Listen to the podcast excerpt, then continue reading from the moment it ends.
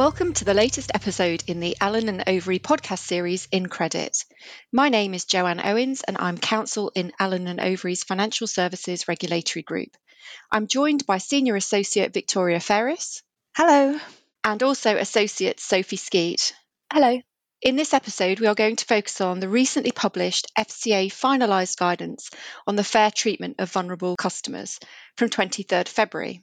For that reason, we are also joined today by Claire Haydon, an executive director in our A&O consulting team, to talk about governance and conduct risk considerations. Claire, thanks for agreeing to speak to us. Thanks, Joe. No problem. Vulnerability is hardly a new area for regulatory focus, but the guidance does clarify the FCA's expectations on the fair treatment of vulnerable customers. It also aims to drive improvements in the way that firms treat vulnerable customers so that they are consistently able to achieve outcomes that are as good as those for everybody else. Yes, as we know, the FCA has undertaken a huge amount of work in this area, and it's one that will remain on their priority list for years to come. Agreed. We've already spoken about some of this work in previous podcasts, for example, our episode on access to cash. For now, let's dive into the February guidance by looking at some of the high level points. Victoria, shall we kick off by taking a look at how the guidance defines a vulnerable customer? Sure. The definition is broadly what you would expect. The finalised guidance defines a vulnerable customer as someone who, due to their personal circumstances, is especially susceptible to harm, particularly when a firm is not acting with appropriate levels of care. The interesting part is the fact that firms might not cause vulnerability, but certainly in the FCA's view, they have the power to exacerbate it through poor treatment. Linked to the idea of firms taking responsibility is the fact that this guidance applies to all firms subject to the FCA's principles for business, regardless of sector. Vulnerability is a consideration in the provision of financial services even outside the consumer credit space. The guidance also captures the supply of products or services to retail customers who are natural persons, even if a firm does not have a direct client relationship with that retail customer. That does seem to have quite broad implications. Would the guidance therefore apply to firms manufacturing wholesale products, bond issuers, for instance, where another party distributes the products to retail customers? I think so. It really emphasizes the importance of defining the target market for any retail product. And while we're on definitions, we should also note that retail customer has the same meaning as retail client in the FCA Handbook Glossary. Natural persons clearly includes individuals, but may also include some businesses or charities who are not incorporated, for example, sole traders and some partnerships. The guidance uses vulnerable consumer and vulnerable customer interchangeably, so we have taken the same approach in this podcast. To be honest, I found the guidance quite long and heavy, so is there any help on how it should be used? Unfortunately, there aren't really any shortcuts. Like other FCA guidance, this paper does not provide firms with a checklist of required actions. Instead, it sets out ways in which firms can comply with their obligations under the principles to treat vulnerable customers fairly. It aims to make clear what the standards set by the FCA principles mean for firms so that firms can understand what is expected of them. I'd also add that the FCA expects the guidance will apply to firms in different ways due to the significant differences across and within sectors. For some, the whole guidance may be relevant, and for others, only certain chapters may apply. What this means in practice is that the firms will need to exercise their judgment when deciding what the guidance means for them having regard to their size, sector, and market, products and services, and the characteristics of the target market and customer base. One thing I noticed was that the FCA has included some definitions to aid the interpretation of the requirements included in the guidance. Where a firm must implement a requirement, this means that action is mandated by a principle or a rule. If a firm should implement a requirement, the FCA thinks a firm ought to consider a course of action in order to comply with a principle, but that does not necessarily mean that they should follow a detailed or prescribed course of action. If a firm may implement a requirement, the action described is only one of several ways of complying with a principle.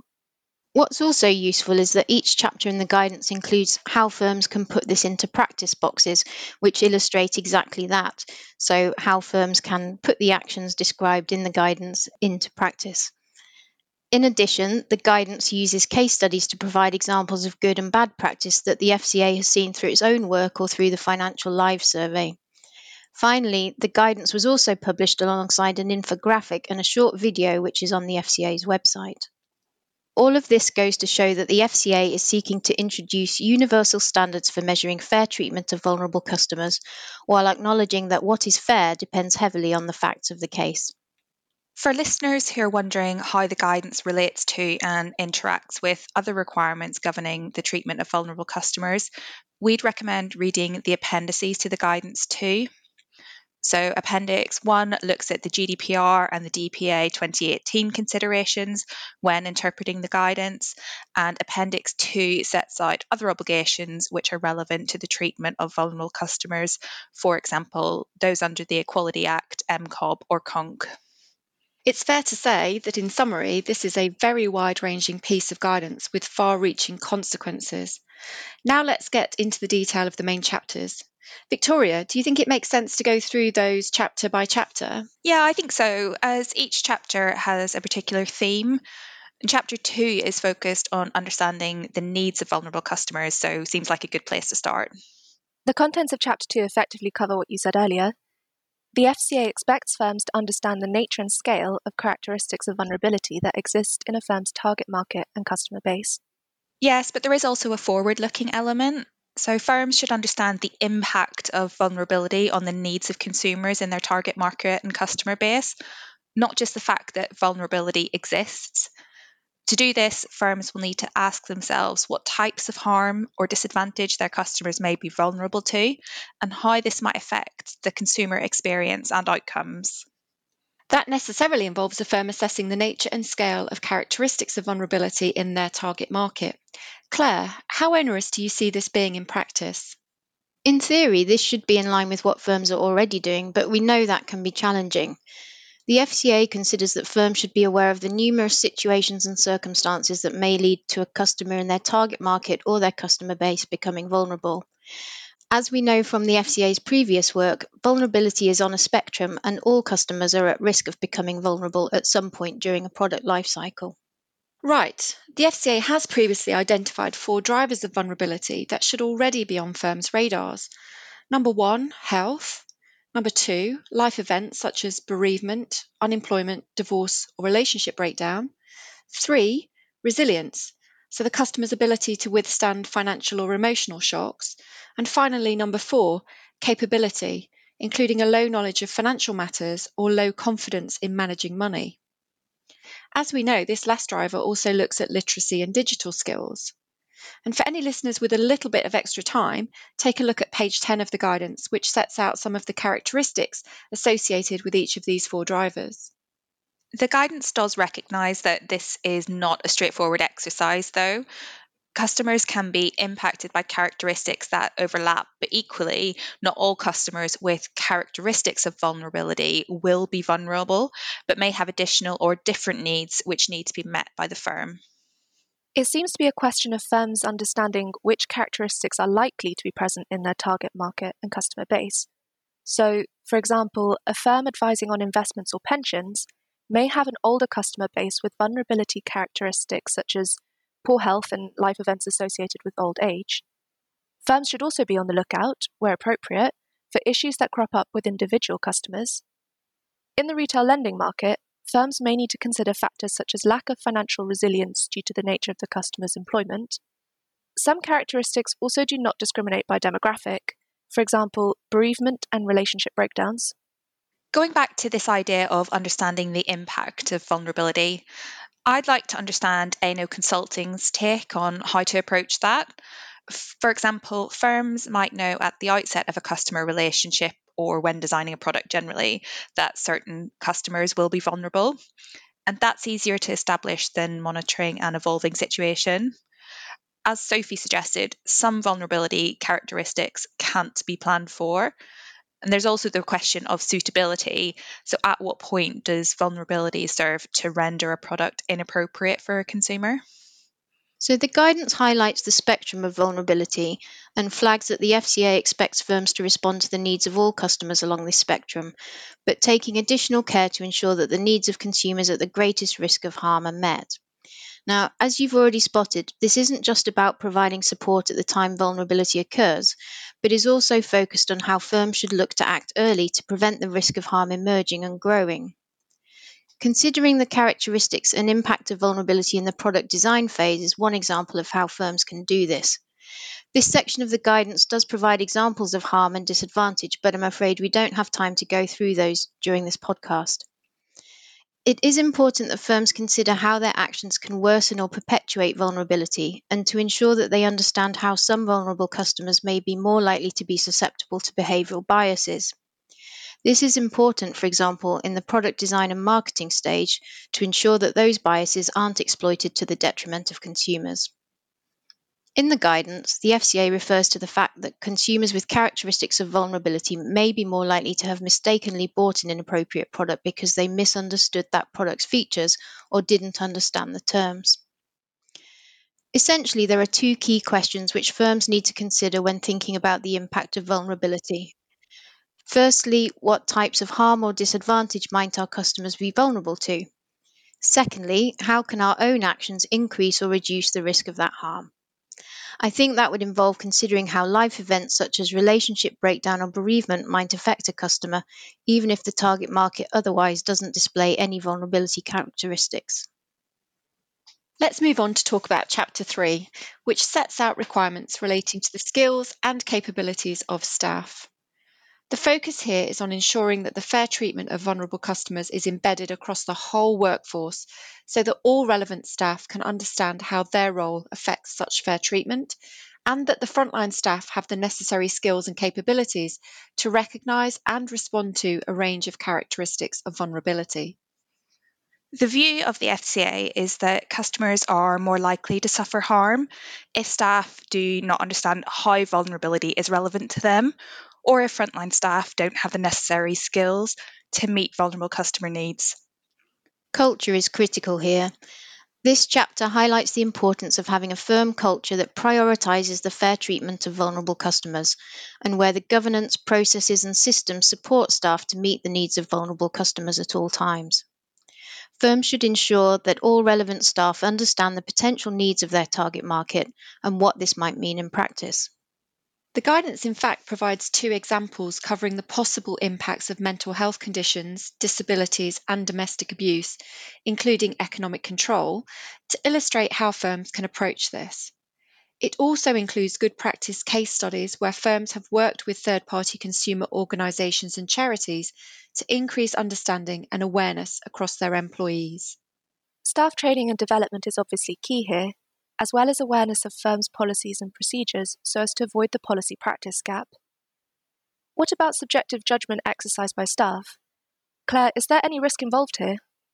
Frontline staff do need to be capable of exercising judgment when it's necessary to do so.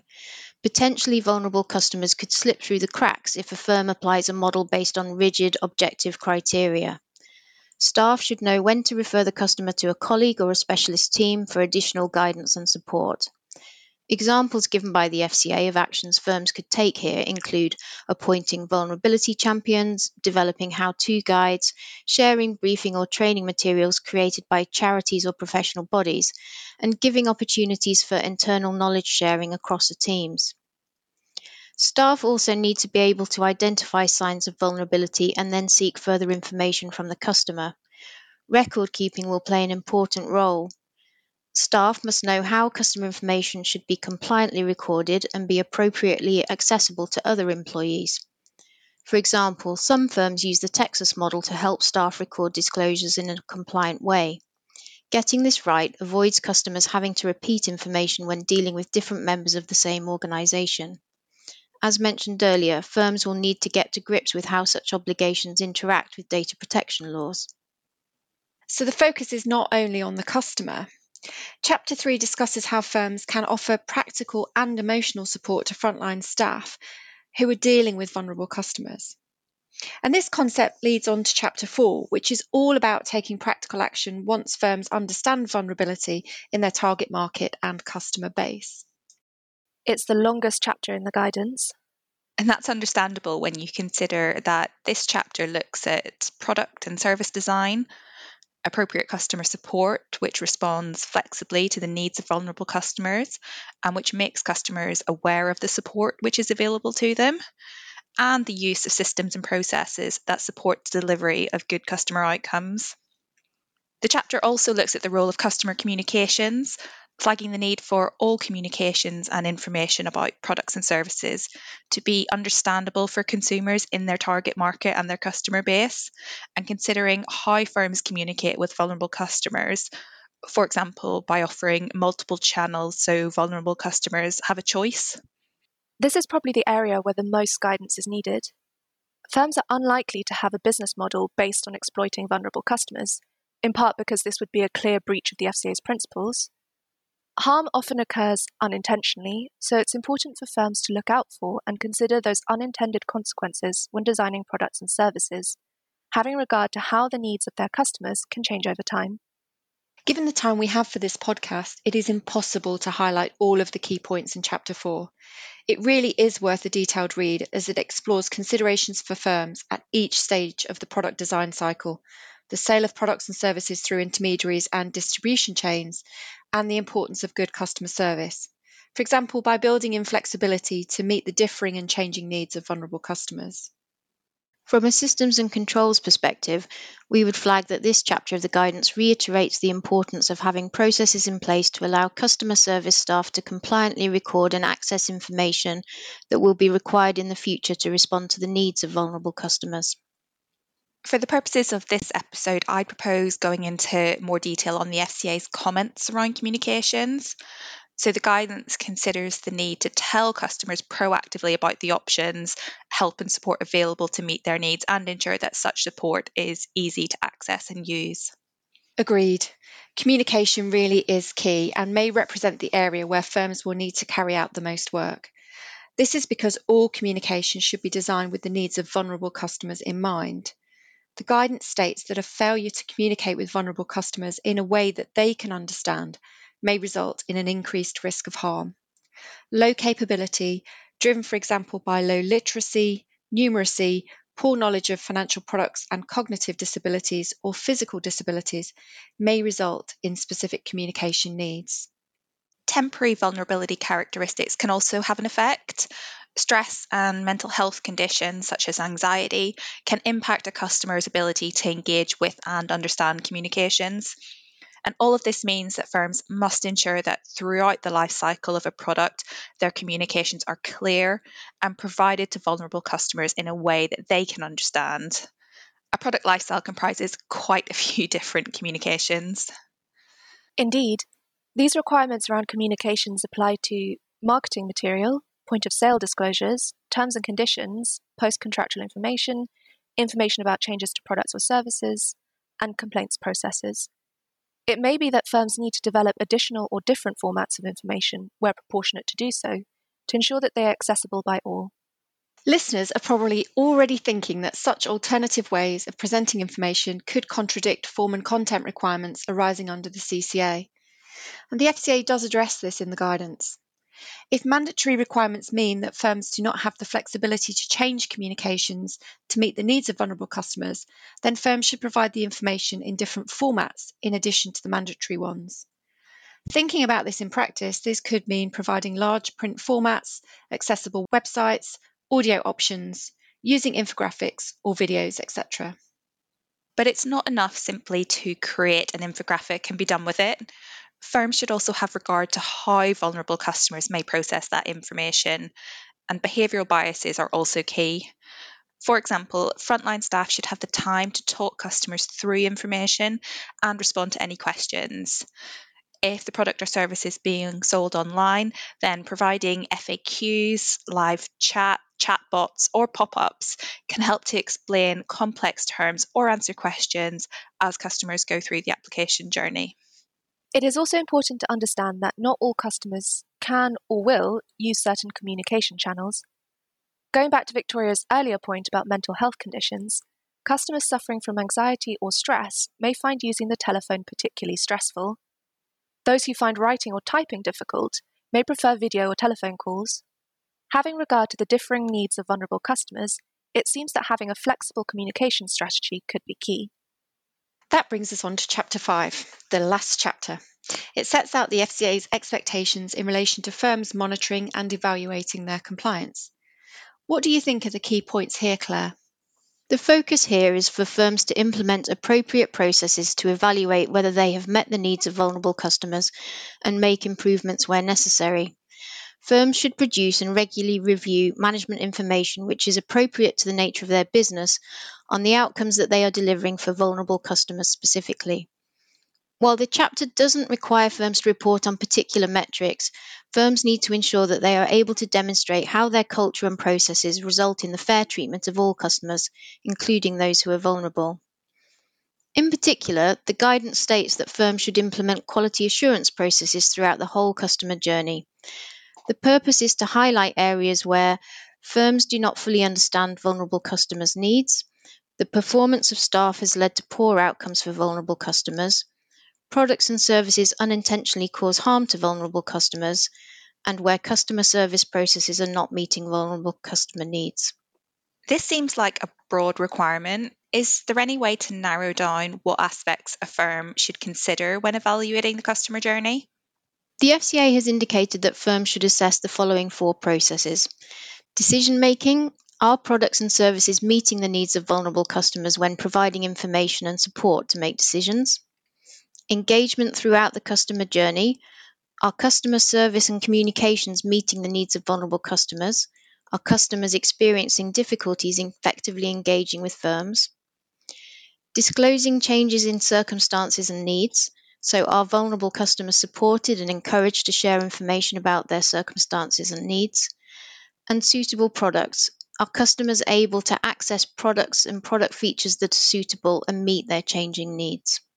Internal information and record keeping can only get you so far in evaluating these aspects, though. How can firms assess these processes? Are there any external resources? There's a range of options.